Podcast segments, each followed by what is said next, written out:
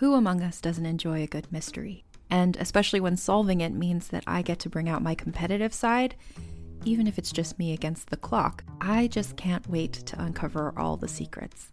So, June's Journey is a game that is completely up my alley, and I think you'll love it too. In June's Journey, a hidden object mystery game, you play as June Parker, who's on a quest to solve her sister's murder and uncover her family's many secrets. Each chapter brings you deeper into the story, and it's set in the roaring 20s, so beyond uncovering clues, you get to experience the glitz and glamour of the time. June's Journey is definitely not a game I play mindlessly, which I love because I get genuinely invested, and a lot of it is a race against time, so there's a little fun added pressure of trying to find the clues as quickly as you can in each scene. There are also tons of ways to customize the island that you're on, learn more about the characters, and then new chapters are added weekly, so you really can't run out of things to explore. So if you think you're up to solve this case, download June's Journey for free today on iOS or Android, or play on PC through Facebook Games. June needs your help, detective.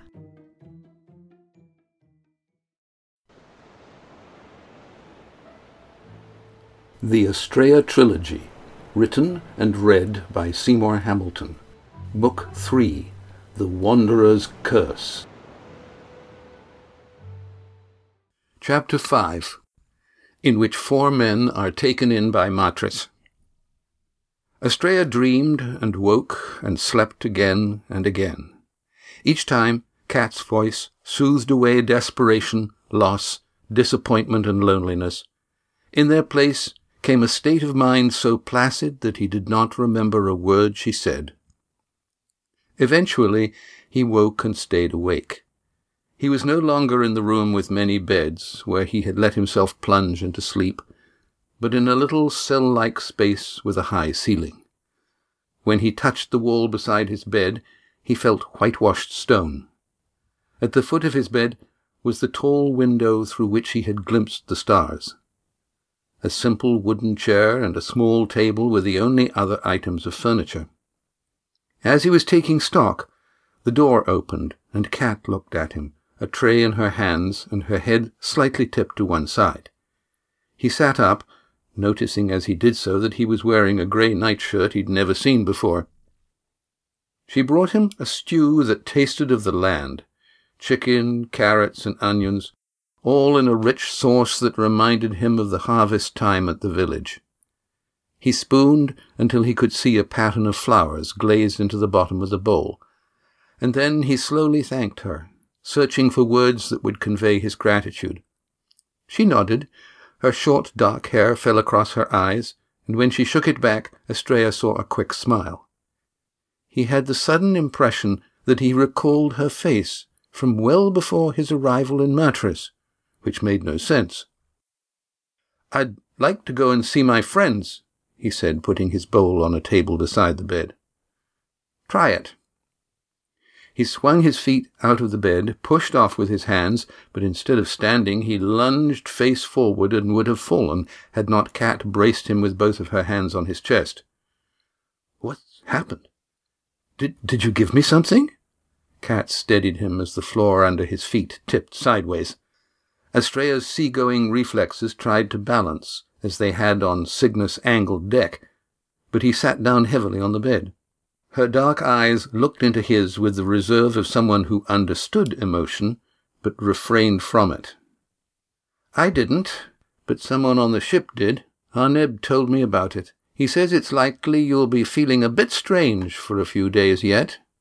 You need to sleep and dream and catch up with yourself. Strange, Astrea asked, thinking of how the sailors had behaved after drinking poteen. What do you mean? Crazy?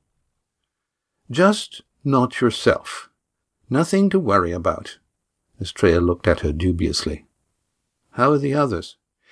Your friend Damon is right as rain.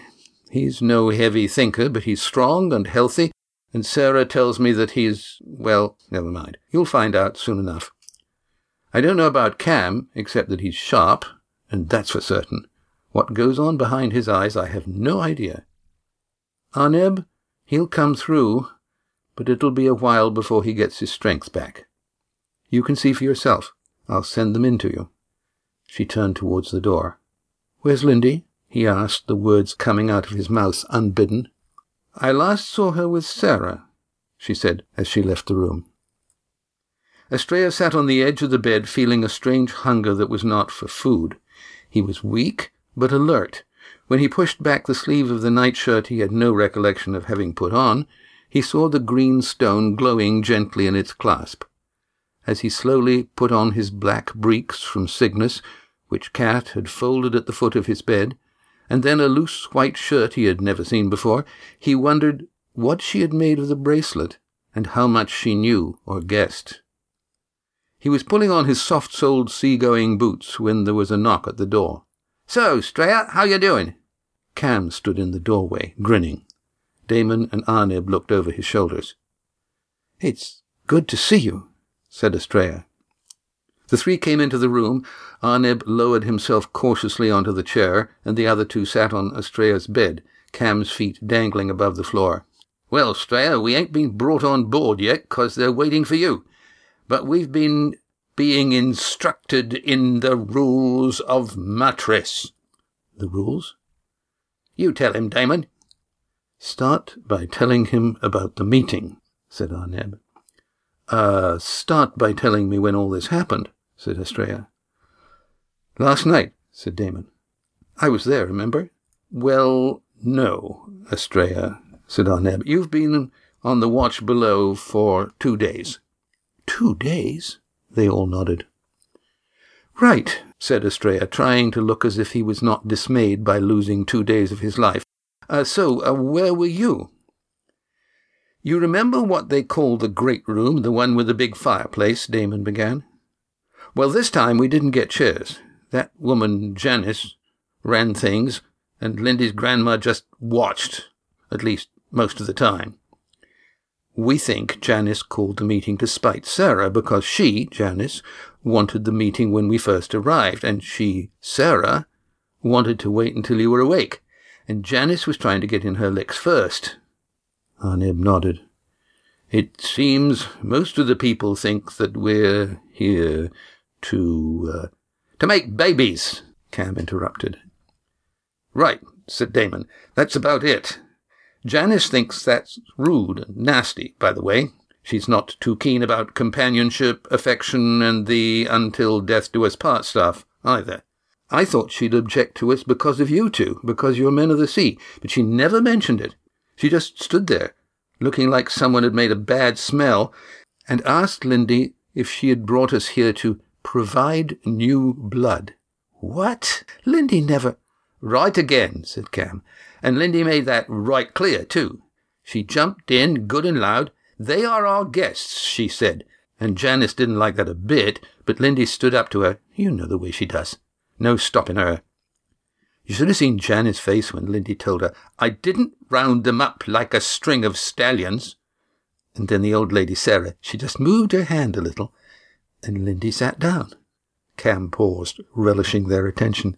And then Sarah lifted her head and looked round the room just once, and everyone shut up and stared at her. Even Janice. Especially Janice. So then Sarah said, when they've given some thought to what Matris stands for, all of them, not just the three who are here, we will meet again and we will all decide. And then just about everyone nodded, except for Janice, that is. She just hunched up her shoulders and pulled in her head like a turtle what's been wrapped on the shell. Don't count her out, said Arneb. She's dangerous. She has suspicions. About the men of the sea, you mean? Astrea asked. We don't know what or how much she knows, or the others. It's for certain that Sarah knows a lot more than she's saying. About the stones? Astrea asked. Arneb nodded, and Damon winced. Never mind those things. You have to know what happened next. The moment Sarah stopped talking, Janice was on her feet and telling us what was what, like a lesson. First off, we have to be accepted. And she made it some clear that she thought Sarah had been wrong, said Cam. She didn't come right out and say it, but she hinted around that things should have been done different right from the start. She's real big on rules. rules. First of which is that a man may live here with a woman. One woman, her choice. Janice was very clear about that part. Stared at each of us real hard, Cam added. Second, Damon continued, a single woman can leave Matris, find a man, and come back. Lindy told me about that, said Astrea. There's more. If he's accepted and agrees to the rules, a man can stay until the baby is born. Then she gets to say if he can stay or if he has to leave. Her decision. Or if she wants to, they can handfast, move out of the home, that's what they call this big house and the outbuildings, and take up farming in the land near here. Or they can both leave and just go away somewhere. But there's no coming back. Oh, that part of it took the wind out of Damon's sails, said Cam. He'd been real interested up to then, especially the part about stallions. Damon opened his mouth, grimaced, and closed it again. What do you want, Damon? Arneb asked. It's the scenery round him, said Cam before Damon could answer. There's got to be half a dozen girls that are looking him over almost as carefully as he's looking back. More, if you count the ones that are too young or too old for him. They've been lining up to take turns showing him around the place, and all of them looking like they're wanting to be taken to somewhere they can't be seen, like the cow barns and the horse shelter and the mill up by the stream and into the forest and Damon, who had been silently fingering his moustache, finally reacted. He pushed Cam off the end of the bed onto the floor where he sat cross-legged, grinning. I've been helping, said Damon with as much dignity as he could muster. I was brought up on a farm, so I know about how farms are run, and how farmers look after the cows, said Cam with an enormous wink. I can't help it if I am comfortable around women. I, I, I like the way that they. He was interrupted by Cam's loud snort of amusement comfortable, he said. You were blushing like a girl when the one with the eyes was looking you over. Bronwyn is different. She's. He was interrupted by another snort from Cam. Astrea looked from one to the other. She's the one with the eyes, what he's been trailing around after. A remarkable shade of blue, added Arneb. Violets, said Damon, like violets touched by sun dappling through spring leaves. Astrea stared at him. Damon sounded innocent, lovesick, not in the least like the experienced adventurer he had seemed at the castle. Poetry! Cam scoffed. Any minute now, he'll be going on about the way she walks. She walks, began Damon, warming to his subject. She walks real smooth, Cam interrupted. Each step in line, so she sways just a bit, in and out, side to side, and all the way up, if you know what I mean. She's, she's Lindy's cousin, said Arneb. That's right, said Damon. Lindy introduced us in the schoolhouse. Bronwyn was teaching the little girls. And the wonderful part of it all is that after she'd shown Damon them eyes like violets in a wood, she didn't even look in his direction, said Cam, grinning even wider. So Damon has a reason for wanting to stay, said Astrea. What about you, Cam? I've been helping out in the kitchen. There's a woman there named Eileen, and let me tell you she can cook. She's old enough to be your mother, said Damon. Certainly your aunt. And as for size, well, if she was sitting on one end of a bench, it would take three cams to come near balancing her. That ain't it. All you see in a woman is eyes and stuff. And what a good time you're going to have when her legs get all mixed up with yours. But there's more. What I'm telling you is that there's a lot I could learn from Eileen about cooking. So you'd be willing to stay? Astrea asked, puzzled. I mean, if you were asked, if that's the way it works here. Damon left out one thing, said Arneb. There's a time limit, a test period. They're going to decide how long we have before we have to leave. Unless, of course, if one of you gets chosen, supplied Cam. Men don't do a lot of choosing around here. We get to make nice, and if we're lucky or unlucky enough to please someone, we're in. More like out, said Damon, outside the walls. Close to Matris, but not part of it. Could be a good thing for someone who knew all about farming and liked violet eyes, said Cam. Or someone who only wants to cook, said Damon. Then there's a possibility that it could work out for you two, Astrea asked. This silenced both Cam and Damon, who looked at each other, neither wanting to speak first. Well then, Arneb, said Astrea, trying to keep his voice neutral, it looks like we'll be slipping lines to shore soon. Sailor talk, Damon grunted. But you're not going to leave me behind. What about you, Cam? Not a chance, said Cam. We're in this, or more likely out of it, together. Astrea looked at his feet, feeling their eyes on him, guessing that all three were resisting the urge to ask him about his feelings for Lindy, and were probably aware that he didn't know himself. Cam broke the awkward silence. Why don't you ask Arneb about the company he's been keeping? He's as likely as the rest of us to get chosen. Arneb stirred in his chair. Astrea met his dark eyes below uneven eyebrows, one puckered by Lindy's stitching. I've been listening, he began. You've been walking and talking with Kat a good deal longer than it takes for her to see that your face is healing, said Cam. I've been listening, picking up a little of the history of Matris. He paused, but no one interrupted. A long time ago, roughly when the men of the sea took to wandering, there were two, maybe three, big families that arrived here by sea. They were escaping the troubles that happened when before turned into after. Astrea opened his mouth to ask a question and closed it again. Just about all of them were women and children, except for three or four men who had collected several wives each, mostly from the women whose husbands hadn't survived the troubles. Not much of a deal for the women who came second or third, I dare say, but at the time the alternatives must have seemed even worse. Well, these men, and whatever ship sailed them here, found this place, which had been standing empty for years, almost as if it had been waiting for them. Whoever it was that built it in the first place had chosen a good spot to live.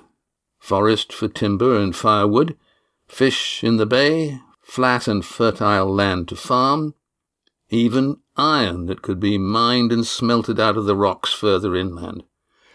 Best of all, it's defensible. What do you mean? Damon asked.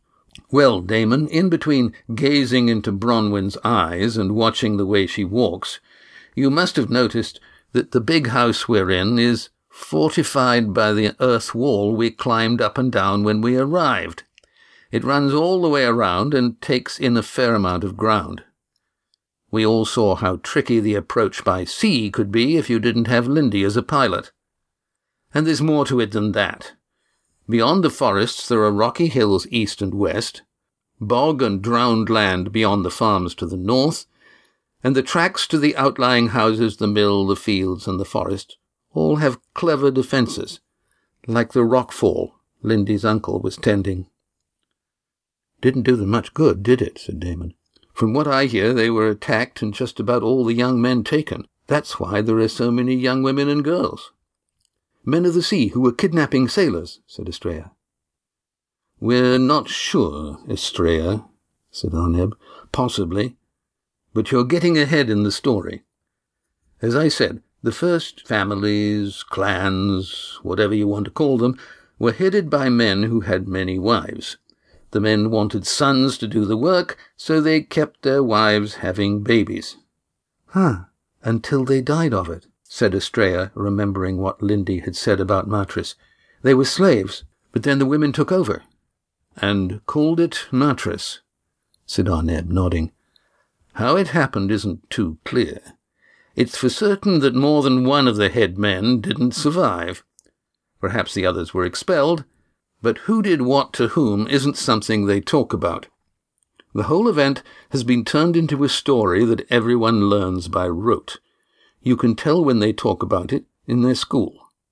He let his voice rise and become almost sing-song. And then the women of Matris rose up and took their rightful places to lead their families, living in peace and mutual support, so that they never again might fall into slavery at the hands and wills of men who, and so on and so on like that. Considering how they'd been treated, it doesn't sound like such a bad idea, said Astrea. It wasn't, said Arneb, and I wasn't mocking them. It took courage, and it worked quite well. For a while. And then came the snatch, said Cam. You've been listening to more than recipes from your friend the cook, said Arneb approvingly. The snatch? Astrea and Damon spoke at the same time. That's what they call it. One night, about a dozen years ago, Matris was raided. It was a precise operation. The attackers knew how to get in, where to look, and how to get back out again with what they wanted. Which was? Astrea asked. What's unusual here? Too many women, Cam muttered. Hardly any men and boys, said Astrea. At first I was wondering why, but it's obvious. They were kidnapped by men of the sea. You don't know that, said Damon. I mean, it could be that the men who were expelled came back to steal their sons. That would explain at least one of them knowing how to break in, said Cam. Men of the sea. Who else needs crew? What do you bet Mufrid's behind it? Mufrid's dead, said Arneb. But I'd feel better if I'd seen his body. Maybe he had help from the men they drove out, said Cam. Twelve years ago, only two of the great ships had been lost, said Arneb. I can tell you for certain it wasn't Spindrift that did the raiding, but I have to admit that there was a fair amount of recruiting, kidnapping, said Astrea. Kidnapping, Arneb agreed. It wasn't that way at first but you can't keep a fleet at sea for near a century without fresh crew. Before the childless years, there were the seaborn, like myself.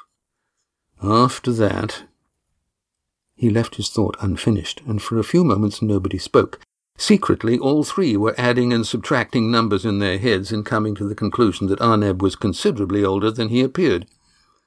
What about the men who are here in Matris now? Damon asked. Whoever the kidnappers were, they didn't take the very old or the very young, said Arneb. And from time to time, before and since then, men have showed up and stayed, like Lindy's uncle, for example. And I imagine her father, too. But that's a no-go subject as well. How did Justin get here? Astrea asked. You'll have to ask him yourself, said Arneb. Though I wouldn't advise it. They're all strangely close-mouthed about the past. Perhaps it's that they don't want to talk to us because we're new. But it's clear that those who know won't tell, and the younger ones who don't know can't. Kat's not like the others. She's been willing to explain a bit about the past.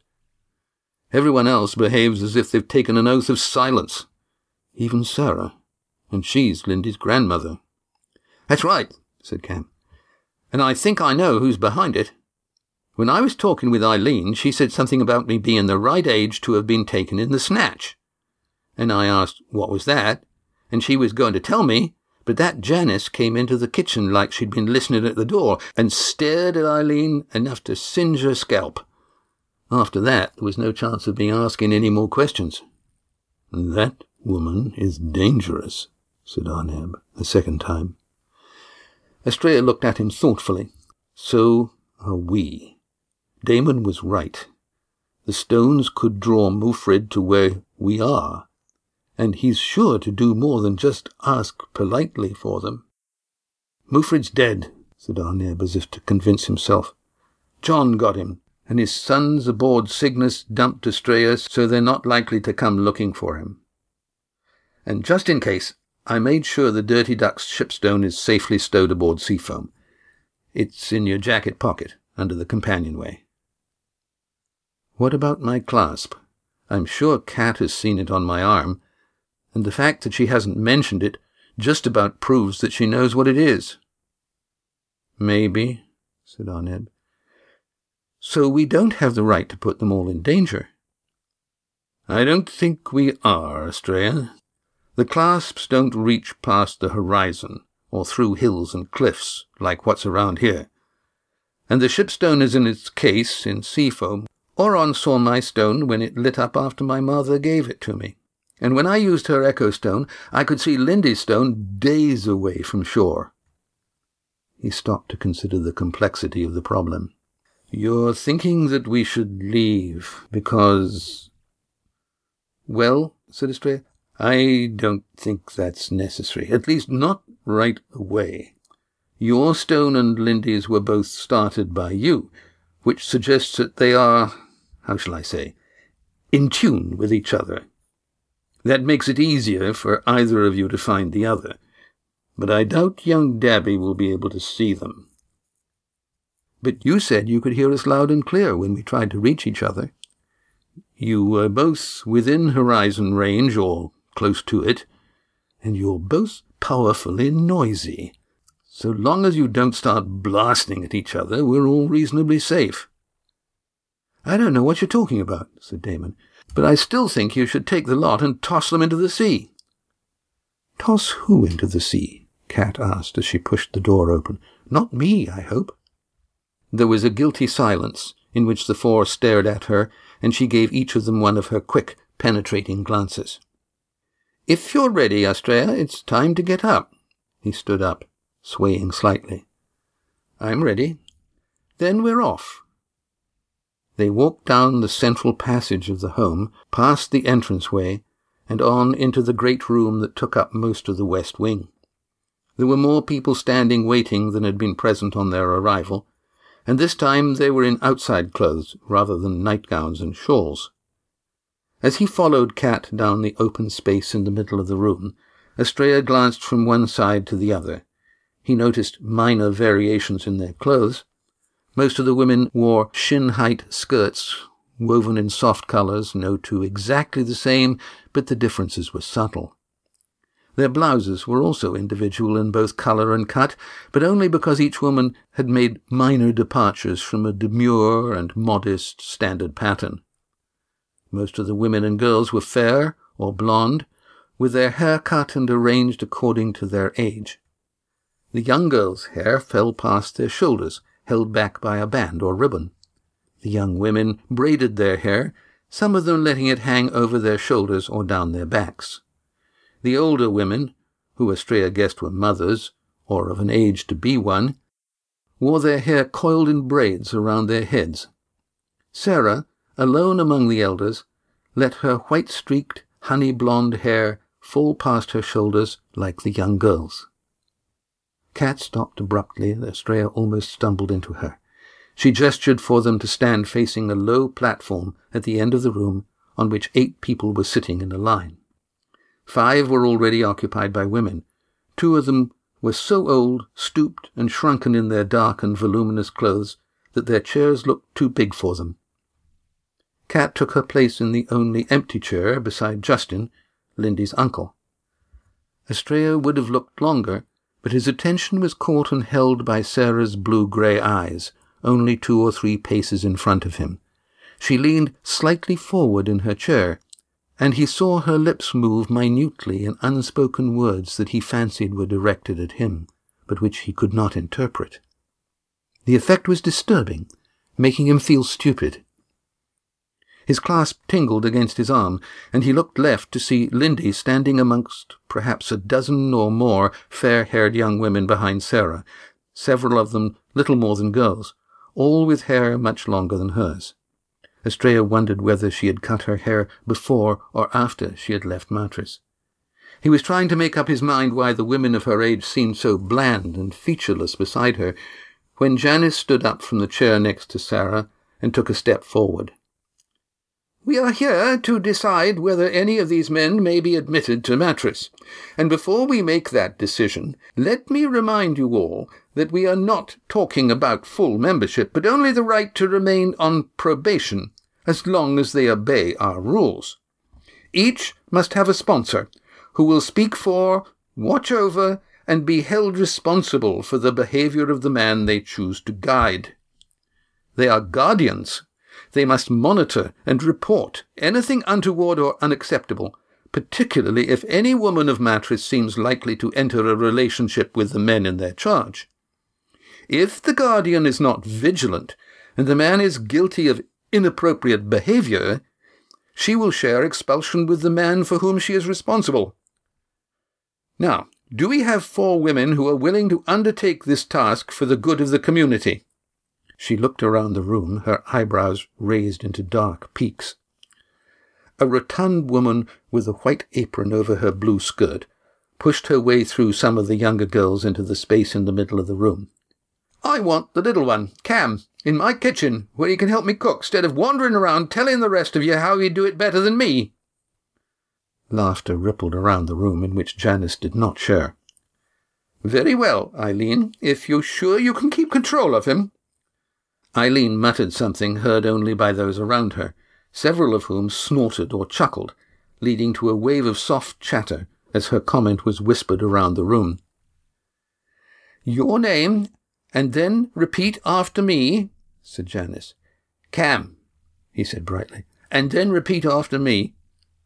A few guffaws at his cheeky response were instantly suppressed. They were followed by nervous giggles as some of the girls nudged each other. The adult faces were all tight-lipped and firm. Janice glared furiously at Cam. I promise to respect the word and advice of my mentor Eileen. Now, say it. I promise to respect the word and advice of my mentor Eileen. So, now, do I get to go to the galley, uh, kitchen? You do not. You will stay out of the home unless Eileen summons you. She took a deliberate breath and endeavoured to smile away the annoyed tone in her voice, but no one was deceived. First light tomorrow morning, Cam, said Eileen cheerfully, as she stepped back among the women lining the sides of the hall. You got it, Eileen, said Cam. I'll take Damon, said Justin suddenly. Astrea had the distinct impression that someone had nudged Lindy's uncle into action. He studied the diffident expression on Justin's face, remembering what he had seen in the man's posture when first they met. Now that there was light to see Justin's features, Astrea noticed lines around his eyes that gave him the expression of a man who was constantly anticipating some unpleasant event. I'm not sure that it's a good idea, Janice began. I am, said Sarah. A young man needs a man he can respect. A low murmur of approval spread around the room. Two of the older women were nodding. Thank you, Justin, said Janice. Your experience caring for the young boys will no doubt help you instruct him in our customs. You then, Damon, is it? Repeat after me. While Janice and Damon alternated through the promise, his voice as even as Cam's had been brash, Astrea watched a group of women make way for a tall, willowy girl who moved forward between two of the older women, where Damon could not fail to see her. Her hair was so blonde it was almost white, and so fine it haloed her face and shimmered on her shoulders. He could not see if her eyes were violet because her face was in shadow, but he was sure she must be the Bronwyn who had so attracted Damon. She wore a blue-grey garment for which Astrea did not have a name. It fell from her shoulders to her ankles, outlining each slender leg when she moved. She stood gracefully, her head inclined respectfully towards Janice. Astrea looked at her as if to sketch her outline on a page, and saw in his mind's eye a series of long, flowing lines following the edge of her skirt up from the floor to where one hip touched the fabric, and on to the merest suggestion of her breasts underneath the cloth. The bright cascade of her hair framed her face and long, elegant neck. The rest of her was mysteriously invisible. In the back of his mind he heard Gar's voice saying, You cheated, Astrea. Where's her body, for goodness sake? Let's see all of her. Hip, thigh, bottom, and breasts. Astrea soundlessly answered the voice in his head. It's not that, Gar. This girl's somewhere inside those clothes, but she's too slim for what's inside to do more than touch the outline of the fabric, and then only when she moves. And when she does, it's like a peekaboo. Maybe here's a breast. Perhaps there's a thigh. Possibly that's a hip. And now they're all gone before you can draw them. I'd have to hint at a knee there and a shoulder there and draw a little foot just outside the hem of her skirt. His lips moved silently as he continued the conversation. It's funny, isn't it, Gar, how for some women your eyes stop at their clothes. I mean, look at those grandmothers in their chairs. Greek grandmothers, some of them. You draw their skirts and their shawls like you draw empty clothes draped over a chair, and then you'd concentrate on the history that's in their faces. In his imagination, Gar interrupted him with a grunt, a wry smile, raising the corners of his mouth. And then there's the ones whose clothes are just in their way, like the tavern girls we saw, almost falling out of their blouses, constantly pushing their skirts up and down their thighs. Once more he heard Gar's voice in his mind. Skin! And all that's in it, Astrea, flesh! Like when you finally saw Lindy. This time it was Astrea who interrupted. Lindy's different, Gar. She's somehow both. She's in her clothes and shining through them when she lets you see. Damon said it. She doesn't flaunt. He thought he heard Gar's chuckle. You're not listening? Yes, you, the black-haired stranger. If you want to remain here, you'd better pay attention. Janice's voice cut through Astrea's waking dream, and he looked up to see her frowning at him. I'm sorry. I didn't mean to offend. Then say your name. Astrea. Now repeat after me. I promise to respect the word and advice of my mentor, Catriona. I promise to respect the word and advice of my mentor, Catriona. Astrea looked at Cat as he completed the formula. Sarah stirred in her chair, and seeing heads turned towards her, Janice swung around. Sarah smiled at her. It's probably a good idea that mentors have met and spoken with the man they sponsor. Astrea noticed two ancient heads nodding. Lindy's uncle looked dubiously at the four of them, one by one, lingering on Arneb, the last one remaining. With which in mind, I'll speak for Arneb, Sarah continued. You'll what? Janice's question popped out of her mouth before she realized how it would sound. Uh, um, uh, Sarah, are you volunteering to mentor him? Sarah nodded. It seems more decorous than to have one of the girls do the job, she said. Very well, said Janice. Repeat after me. I promise to respect the word and advice of my mentor, Sarah. Arneb's deep voice rode over Janice's attempt to regain control. And I thank you he lowered his head respectfully towards Sarah, completely ignoring Janice, whose eyebrows contracted into a single furrowed line. There will be a dark son of a fair mother, quavered an aged voice, and all heads turned towards one of the ancient faces. One whose fate it is to follow his father, and his father's father, and... The voice trailed away. Well, Mother Mavis, you can be certain that any such son is not going to be mine, said Sarah. Again there was suppressed laughter that Janice stared down. When there was silence, she spoke again, her voice clipped and demanding. That concludes the judgment. The strangers will occupy the guest house, save for when they are invited to the home for meals. They will meet with their mentors each day for instruction. You may all go now. Astrea turned around to face the door, where already a swirl of long skirts was making a pattern of soft colours as women and girls started to leave. Just a moment! Lindy's voice cut through the shuffle of feet and voices. When did we stop deciding things together? And when was voting abolished? What's been going on since I left? Things are being a lot quieter without your selfish interruptions, Janice snapped. His face is turned round to look at Lindy, who had pushed through the front row to stand on the lip of the low platform. Women of Matris, and men too, are you satisfied with what has happened here today? Because I'm not. When I was growing up, we decided together. People spoke up. We traded advice and comments and views. We talked together until we were of one mind and knew that we would work together to accomplish what we'd decided to do. And we confirmed that we had reached a consensus at the conclusion of any business. No one spoke. The shuffling of feet ceased, and Lindy looked into the faces before her and saw that some were blank, some surprised, some puzzled. And your point is? demanded Janice. Does anyone object?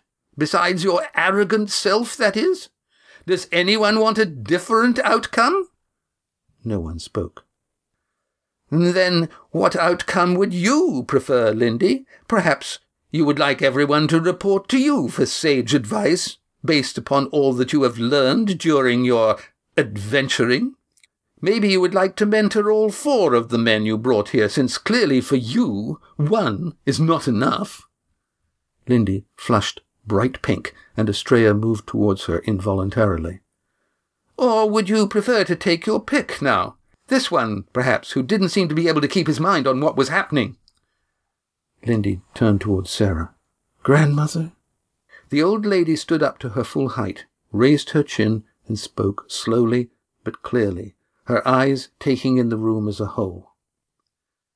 Janice has offered the opportunity for objections, and since you don't seem to have any specific issue to raise, I think we can leave discussion about the conduct of meetings to another time. Lindy's shoulders sagged forwards as if she'd been struck in the midriff. She looked despairingly at her uncle, shook her head so vigorously that her blonde hair whipped her face, took a deep breath, stepped off the platform and strode towards the door.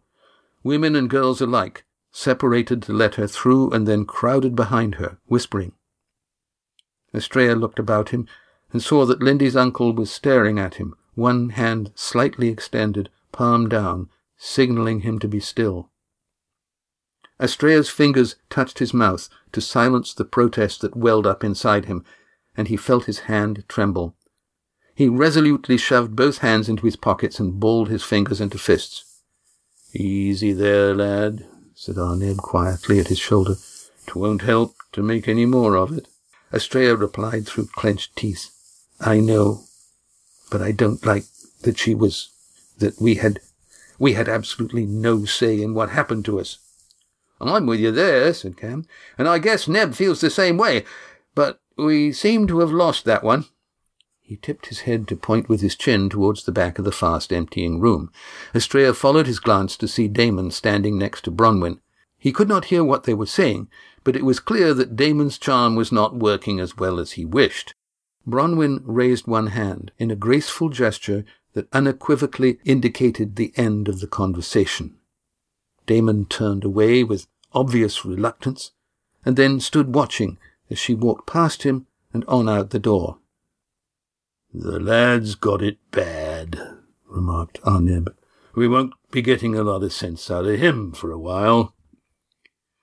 Justin touched Damon on the shoulder, and Astrea saw his head jerk as if he'd been summoned from sleep. A swift flurry of dark blue skirt below a white blouse. A swift flurry of dark blue skirt below a white blouse, and Cat was plucking at Justin's sleeve. She murmured something, and he nodded. An instant later, she was back to where the three men stood in one quick-footed rush, with Damon following uncertainly behind her. To the guest house. See me in the morning at the sick rooms, Astrea. Bring Arneb with you. He needs his dressings changed. Damon, Pick up your feet. Cam, come back to the kitchen before supper, because whatever she said, Eileen will be glad of help. And she paused, seeing Cam was already going out the door, and gave a little nod of satisfaction. Now, until supper, off with all of you. As they went out into the late afternoon, Cam paused until the three caught up with him. Now then, he said, all together, everyone, bleat. That's right, Ba, ba, ba, ba. Astrea followed Cam, Arneb, and Damon to the low, cottage-like house not far from the home, within the defensive wall. The single lantern with which it was equipped revealed a common room with beds all along the back wall. Homey, it? Nothing too good for the visiting gentleman. Astrea had expected that when they were alone, all four would talk about what had happened in the great room of the home. But Cam's sarcastic observations failed to arouse any response from Arneb, and Damon's thoughts were clearly elsewhere. There was little or no conversation before or during supper, and when they returned to the guest house, they all went silently to bed. You have been listening to the Astrea trilogy, written and read by Seymour Hamilton. All three books are available in electronic and paper formats from Amazon, Barnes & Noble, and Chapters. Visit estrellatrilogy.com for more about Astrea's world. This audio version is licensed under the United States Creative Commons Attribution Non-Commercial No Derivatives 3.0.